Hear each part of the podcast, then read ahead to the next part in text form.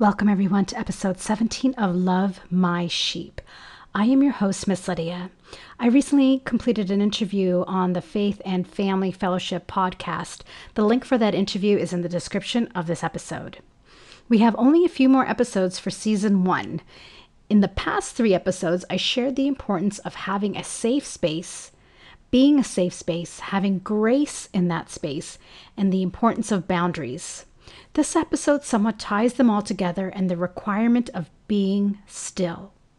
The verse that is the backbone of this episode is Psalm 46, verse 10. Be still and know that I am God. I will be exalted among the heathen, I will be exalted in the earth.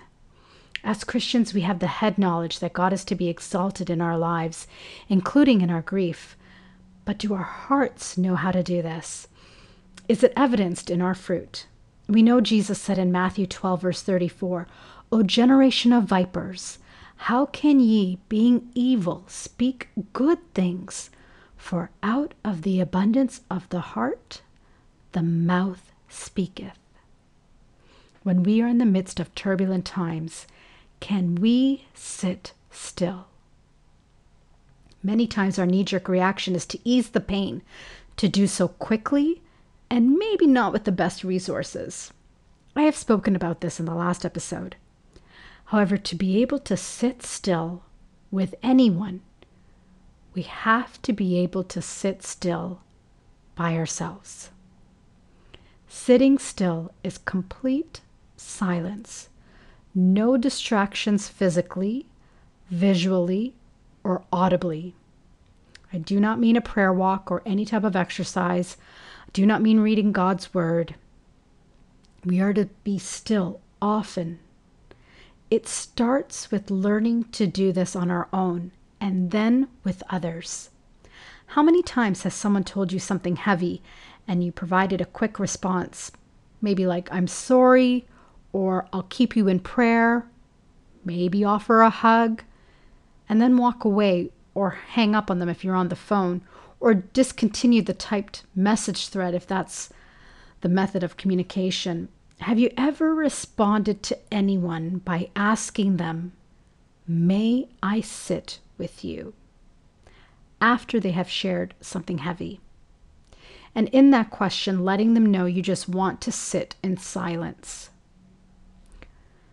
At times, we don't desire the company in our dark hours because when the loss is new, Maybe we don't want to hear what others have to say, or maybe we feel guilty if we tell them to just be quiet. We are starting a new process, the grief process, and we will need to set those boundaries. Not everyone is comfortable with sitting still or know how to do it with others. Yet there is an amazing gift in presence to sit with someone in silence and yet show compassion by being relaxed and comfortable in this. This may be accompanied with hand holding, stroking the griever's back, depending on the reception and comfort levels of doing so. No prayer, no utterance, just silence. Be still and let God work. Let God comfort. Let God heal let God's love flow freely without the hindrance of the flesh. I have sat still with people in grief. I have had people sit still in grief with me. I have also had to tell people to be quiet when I, I have desired their presence, yet valued their silence. We don't always need to be speaking with each other when we are together. This is not easy to do, but God knows our hearts, and if it is a desire to be able to companion someone in grief, which God desires us to do, God will gift the ability to do so. John 15, verse 7 If you abide in me and my words abide in you, ask whatever you wish, and it will be done for you. There are people who only desire the company of happy people. There are people who desire a mix. Then there's misery loves company. I have been in all those categories at some point. I value those experiences as God preparing the value of empathy in me.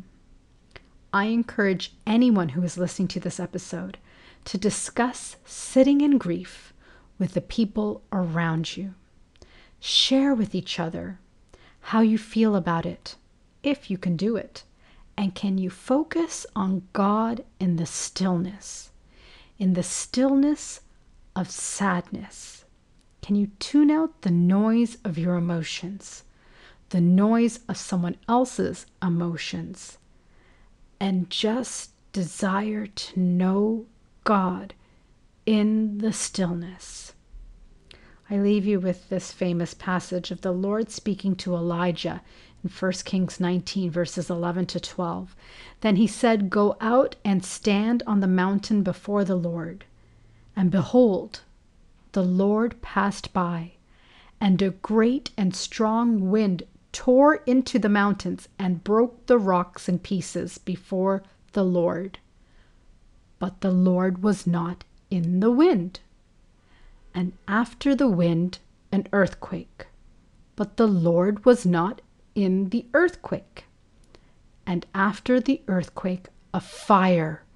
But the Lord was not in the fire.